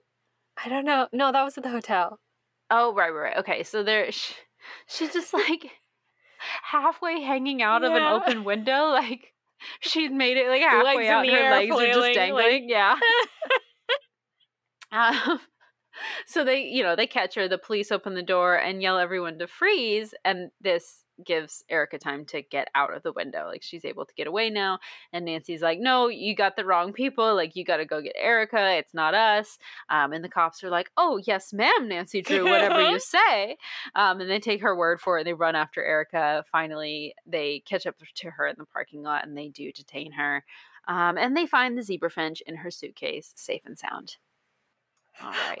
Well, Joe is completely stunned at this development and asks Erica, you know, why would you do this? And she's like, I have student loans, you know. this is the motive, everyone. This is the motive. I never thought that even with my advanced degree, I would have to teach at a community art class in River Heights, of all places. And also, Brady truly is awful, so he, you know, he kind of does deserve this. So. okay. Then it's Joe's turn to confess here. He oh. admits that actually, okay, so he was supposed to meet Brady for lunch, and Brady had gone for the walk right before lunch, and then when he comes back, it's immediately time to go to lunch. Well, Joe had actually gone to the hotel while Brady was out on his walk, intending to meet up with him for lunch, and finds that he's not in his hotel room and he you know he notices hey this room has already been trashed but he doesn't say anything or like do anything about it. So he'd already known at lunch that the room was trashed but he thought that this was just karma getting back at brady and so he's like that guy got he would got what he deserved and then just left it. Okay. Um sure. So this this is a plot hole. Yeah. Did you notice that this is yeah. a plot hole? Isn't okay. this weird? Well because if yeah, but keep going and we'll talk about it later because yeah, yeah, you're about to say yeah. yeah. Okay. So Nancy is um getting ready to go home and Ned brings up her injured head and Carson tells her like he brings it up in front of Carson and Carson who has now shown up to the event is like, "All right, we're going to go to the urgent care right this minute cuz clearly you're concussed. Let's go." Um, so the next day, we learn that Nancy actually did not have a concussion. She's been checked out by the doctor. She's totally fine now. Um, she and Ned go to see Brady off. He's going to head to his next show in the next town, so they're just going to go say goodbye. Um, so they're talking to him, and Tammy walks up. She comes up and apologizes because she says that she's the one who destroyed his notebook with all his jokes in it. Um, so apparently, she also went up to his room while he was gone, found the door open, and then saw that the notebook was just like sitting there. Um, and she realized what it was, and so it just kind of, you know, made her furious, and that's when she destroyed it. Mm-hmm. Um, and Brady says, actually, you know what? Thank you. Um, you know what? You were actually right. The notes were harmful, they were destructive, and I'm glad that now that, um, you know, that this happened, I'm kind of forced to write new material, and I'm gonna have this like reinvention of myself as a comedian. Okay, and I'm gonna be, I'm gonna be good from now on. I promise. And then they shake hands, and then Brady leaves. Um, and then Ned and Nancy decide that they are going to go edit his podcast episode before, you know, the excitement around Brady's stuff dies down so they can get excitement out of posting it or whatever. And so they're going to post it. And that's pretty much it. They leave to go do that. The end. Jeez Louise. Okay, so. So, pothole. yes. So, who. Who trashed the room? I know we're supposed to think that it is um baseball Lewis. cap guy Lewis, but they didn't see him until after Joe and Tammy went upstairs.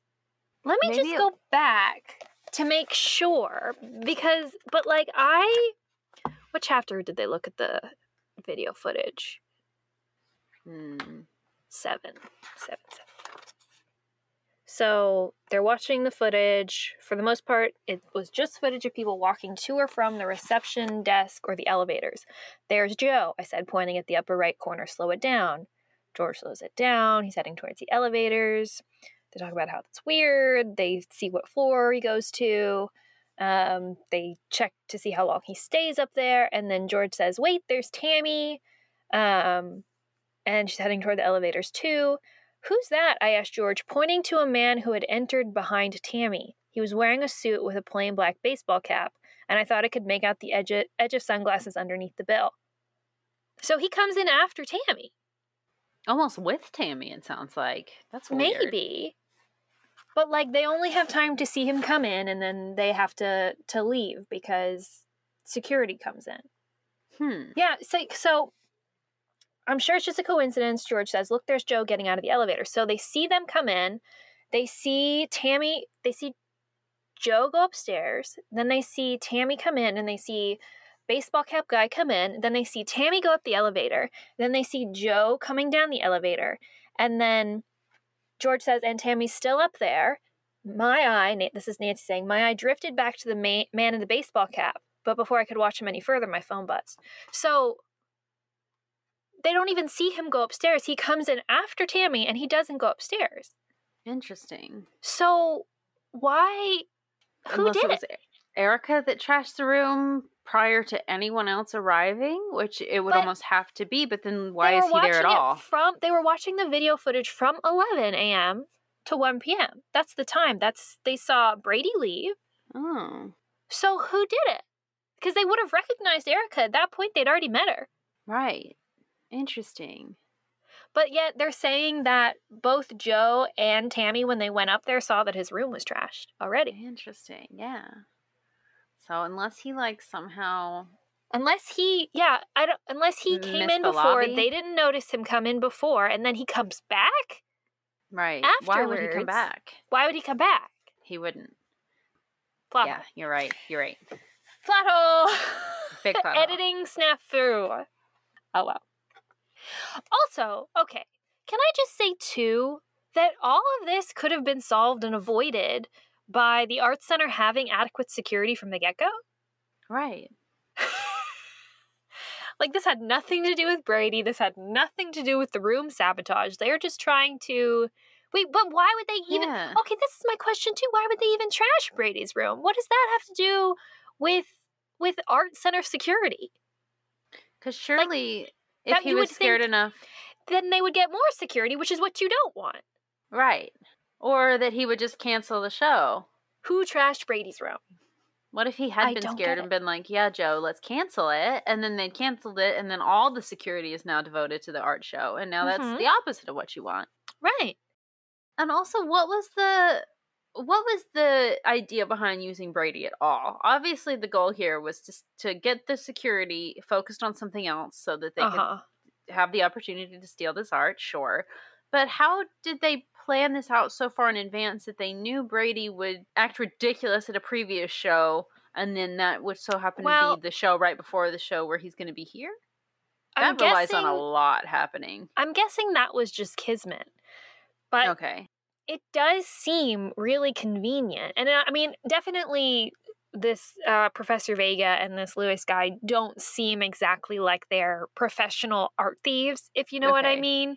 Sure. Um, it definitely seems like a bit of a crime of opportunity.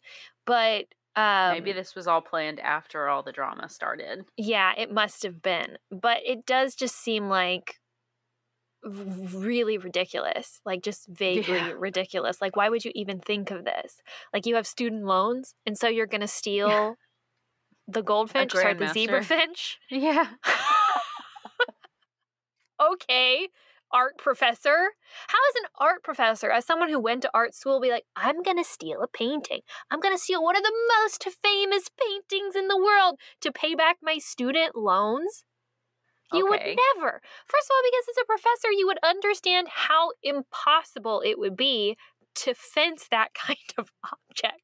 Right. Like, what are you? Do you have criminal contacts? Do you know Right. who to, Who, who are to you go selling to this to? to sell this like fabulously so famous painting like you have to have a buyer you have to How are have you going to explain the money too? All of a sudden, you can just afford to pay off your student loans, and you don't think the IRS is going to blink twice at that? Like, as soon as interpol comes over and starts looking at people's finances for people who work in this building because you know that is the very first thing they're going to do they're going to see hmm professor alexa vega just had i don't know 20 million dollars deposited into her account probably her or or even just like she immediately paid off her student loans as soon as this extremely Yeah, important thing went yeah. missing. Okay. Not suspicious at all. That's of It's- course what they're gonna do. Okay. Oh, I just yeah. I it's tenuous. It's tenuous. I'm liking it less the more we Me talk too. about the Me plot too. holes. Me too. The- I I still think it had better moments in in now that I'm remembering, particularly the scene with Carson and they're all at home and Hannah's made them sandwiches. That's a really good scene Yeah. that I think highlights a lot of their personalities with like Carson Oh, yeah. being, you know, Daddy Carson and giving us all a lesson. And he even like talks about how like when Brady drops out of like school to go do his comedy career and he says, which none of you will ever do. You will all get degrees. And they're all like, Yes, sir. You know? And you will go to um, school and you will stay there. and Ned makes some like, you know, crappy like crack question or whatever that Carson just absolutely shoots to the ground. It's just Yes. Like and then Bess, you know, is the heart of the group and says, "No, he's just being a bully." It's just it's just excellent. This is an we did excellent get some scene. great Carson moments, great Yeah. Bess moments in this, even some good George moments, which was Yeah. nice. So George was on it. George was on the case. You know what I mean? I definitely like coming up that with, like. Really great like theories of motive as well as like yeah, the only one really driving the plot as far as like being able to look at security footage going through the twitter feed getting on um what's her name's tammy's phone. Like yeah, george is the only one like actually getting the clues here. Um so yeah. George really you know earned it here. Yeah. yeah but but but overall it's like the plot is just not doesn't make much sense. Right. Yeah But That's that's a shame. It also has one of my like absolutely least favorite like what seems to be I guess for lack of a better word just like tropes, but tropes of this very particular series of the um, Nancy Drew Diary series, which is where they make Nancy an idiot. Oh yeah. They turn her into such a stupid person and it irritates the fire out of me. How like literally we she just talks about like they're at um, home and she talks about how oh she like you know smacks herself in the head because she's been assuming all this stuff about the case. She assumed the motive. You know she didn't even think to look at like a timeline of events for the day or whatever. But then she just like literally just forgets about that and is like Yeah. well if it's not Joe it must be Tammy. It could literally be anybody else. Nancy. It could literally be any other person that exists that you just don't know about. Like there could be a thousand other motives that you're not aware of. What do you mean it has to be Tammy? Are you like it's just such I just I know Nancy is single-minded, but this goes past the point of single-mindedness to like stupidity in just my Yeah. opinion. I just don't I just don't I don't buy it. I don't like Definitely it.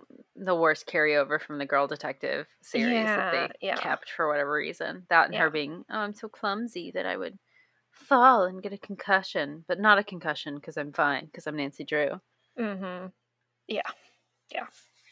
And I, I like I do I understand that it's supposed to be a kid's book, right? And so like to a certain extent we have to really kind of like try to simplify it um so that maybe like, you know, kids can can follow along more easily. But it's just it just is it, it, I think I think what that does is I think that it it I think it's an unnecessary dumbing down and it underestimates the intelligence of a lot of kids, I think if we can't put the same kind of complexity in these books that we would um expect. And like a lot of the point of like books like this is to kind of teach i- in a way to teach kids how to like logic and and read these kinds of books and situations. And if you have Nancy set up to like just discount stuff i think you you you lose out on such an opportunity for Nancy to explain on you know why it could be anyone Absolutely. you know Yeah. i just yeah. uh it's my pet peeve it's pet peeve Yeah. Doesn't make it as enjoyable. Definitely.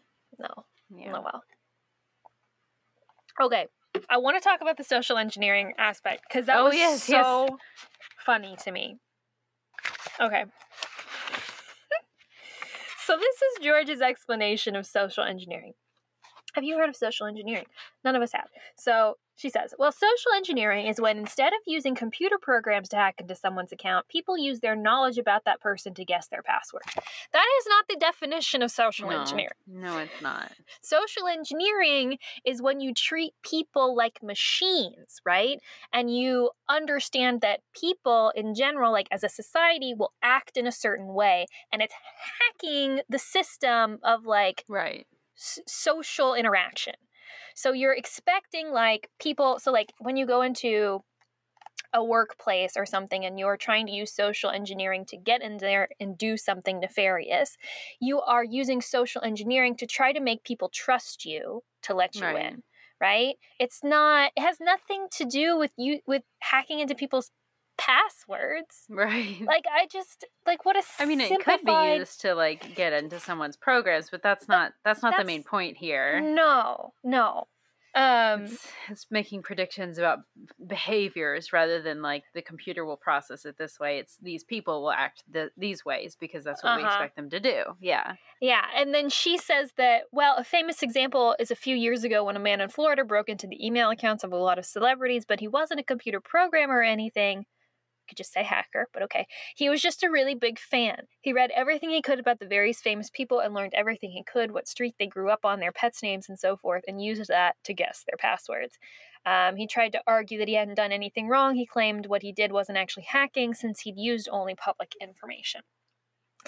Um, okay, that's not the same thing. that's though. not social engineering. That's just good guesswork. Right. Um, and also, and then and then why do you have to use that to talk about like looking through this Twitter feed? Like, it, you could cut out an entire page from this book Yeah. of just that, just George's explanation of that, and it just like one, it's the incorrect explanation, and two, that's also not what you're doing. You're not doing that of what that guy, what you were talking about with that guy, and you're not doing social engineering. So what is this whole explanation for? Just to make George sounds like a tech ex- ex- the text tech tech expert. But I a feel like she, she would sound more like a tech expert if she just went, "Oh, it kind of sounds like social engineering," and we could just leave it at that.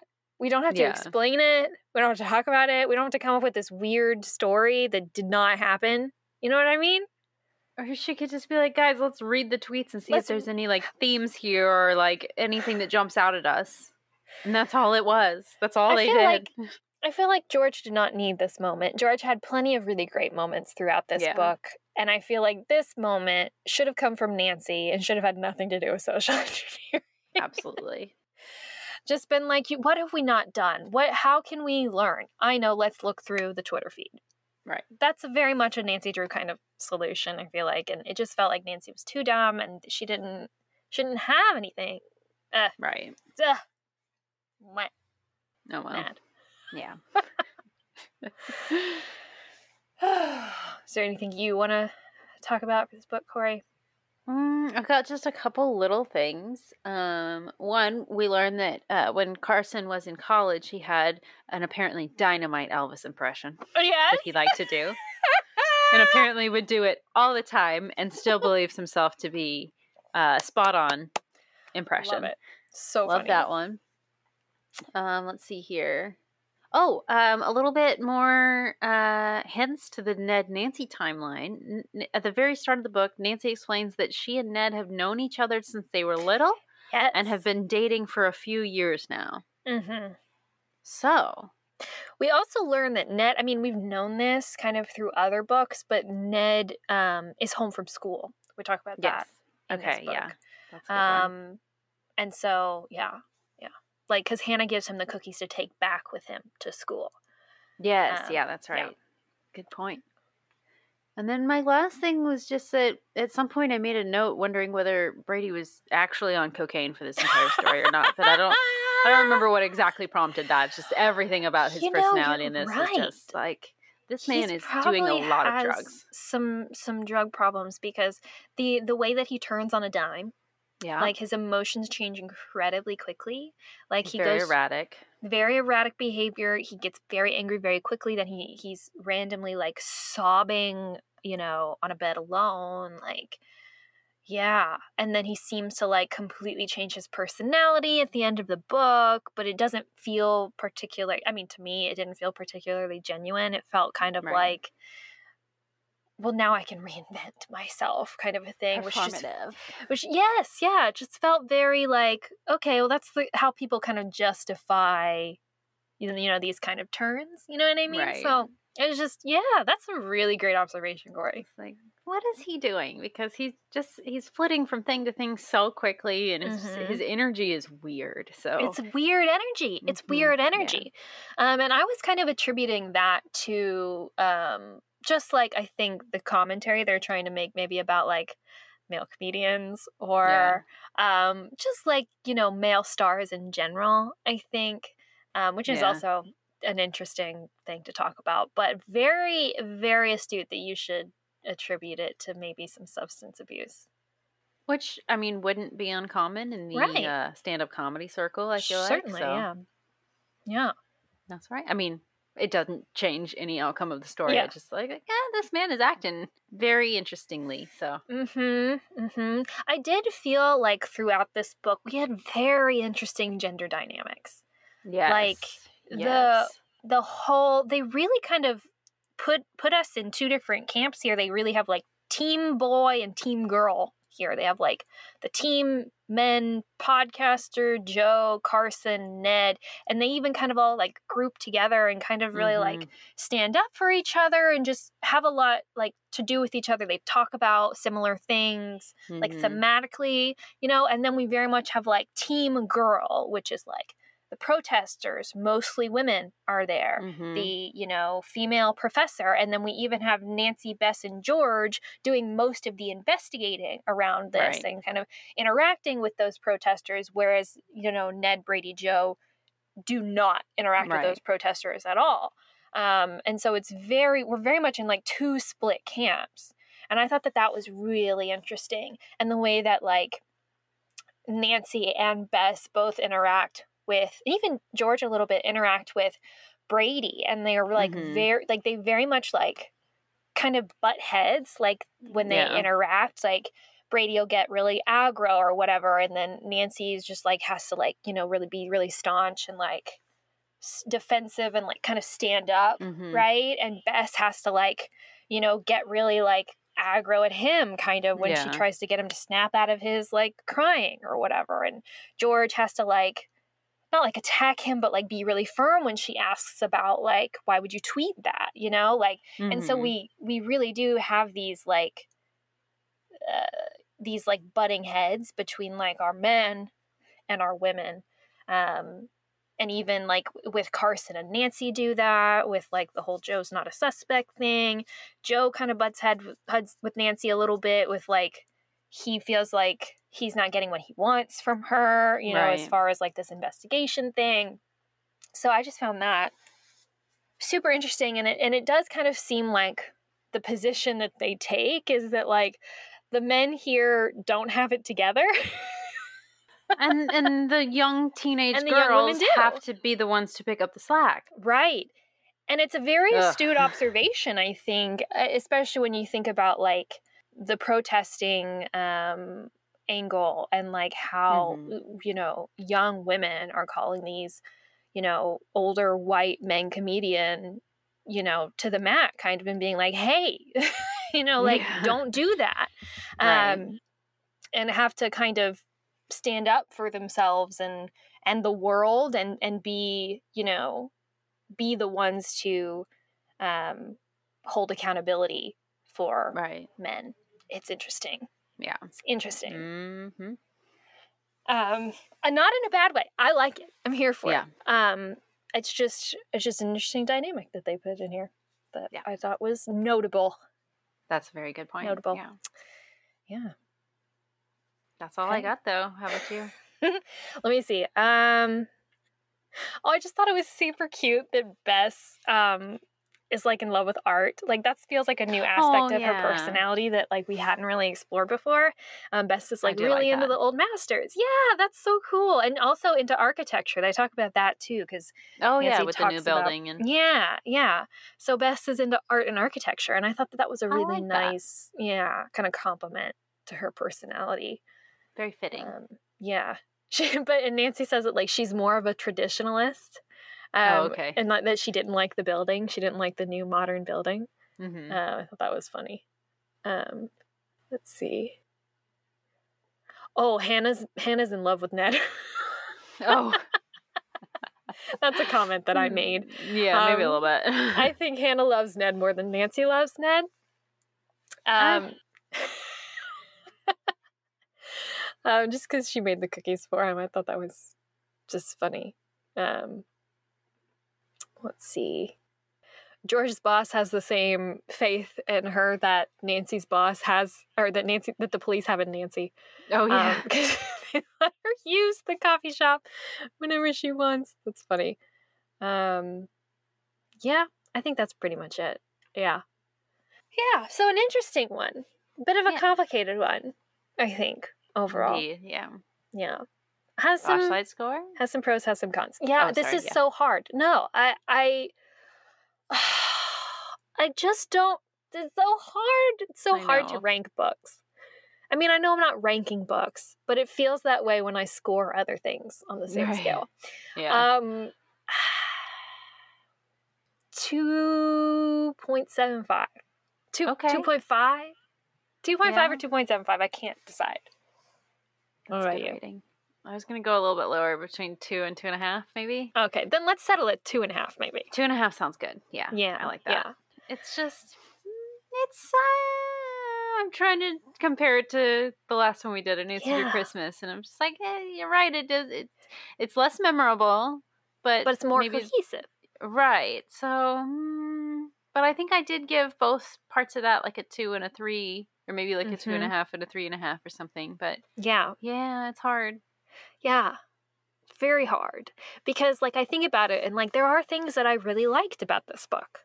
There Yeah. are lots of really funny moments, really cute moments. It's in River Heights, which I love. I just didn't like the plot. I didn't like um the I didn't like the the, the fact that that it centers around like a community because I just don't care. I just I a part of the reason why I read the Nancy Drew books and part of the reason why I read a lot of books in general is just for escapism purpose. sure. And I do I like I do and I, I like and I appreciate the way that these books stand up and put themselves in a time and place and talk about social issues because a lot of the times we don't get that and it's really disappointing Yeah. when we don't have that. But sometimes I just uh, you don't want to I deal with it right now. That's I not don't what you read in know. this book. Yeah, but so that's kind of a I have a bit of a um love hate relationship with that. So I feel Very I feel fair. very um what's the word? Not ambiguous, but uh where you either lean one way. Ambivalent. Ambivalent. I feel really Yeah. ambivalent about that. So yeah. Yeah.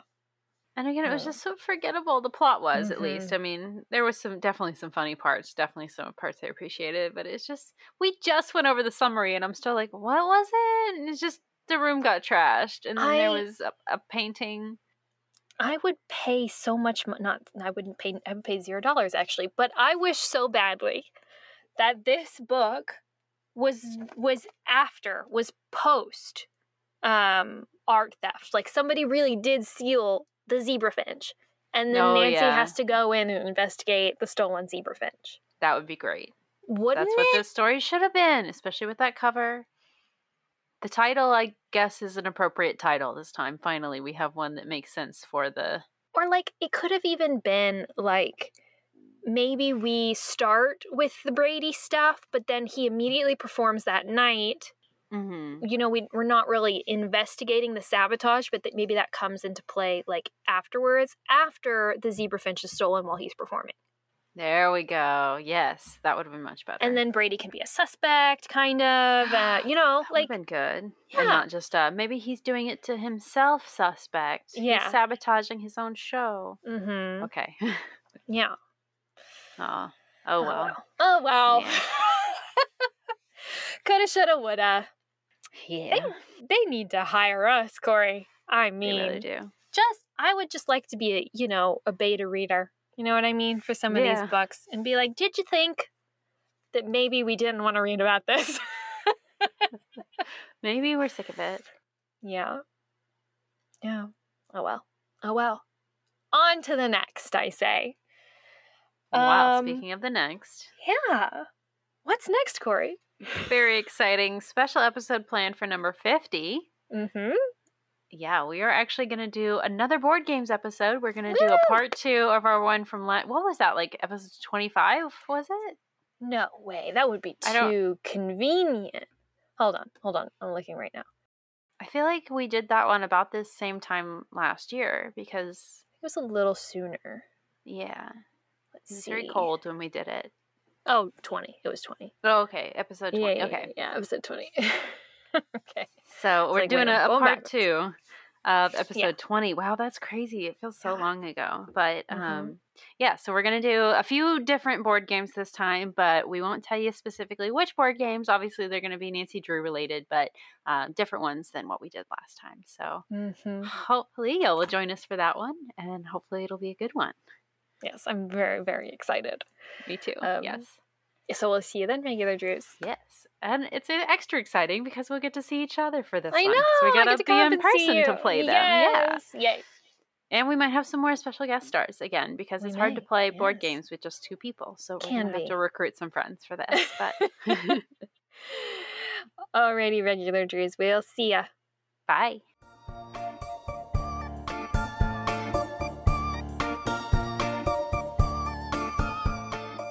Thank you for listening to Regular Nancy Drew. Email us at regularnancydrew at gmail.com. If you like this episode, make sure to rate, review, and subscribe. You can also follow us on Instagram at Regular Nancy Drew and Twitter at RegularND. You can also support us on Patreon. Patrons at the $3 level vote on upcoming episode topics and get exclusive access to our Scoop Sesh series. And all patrons receive early access to each episode as well as weekly bonus content. And to all you regular Drews out there, thanks for listening.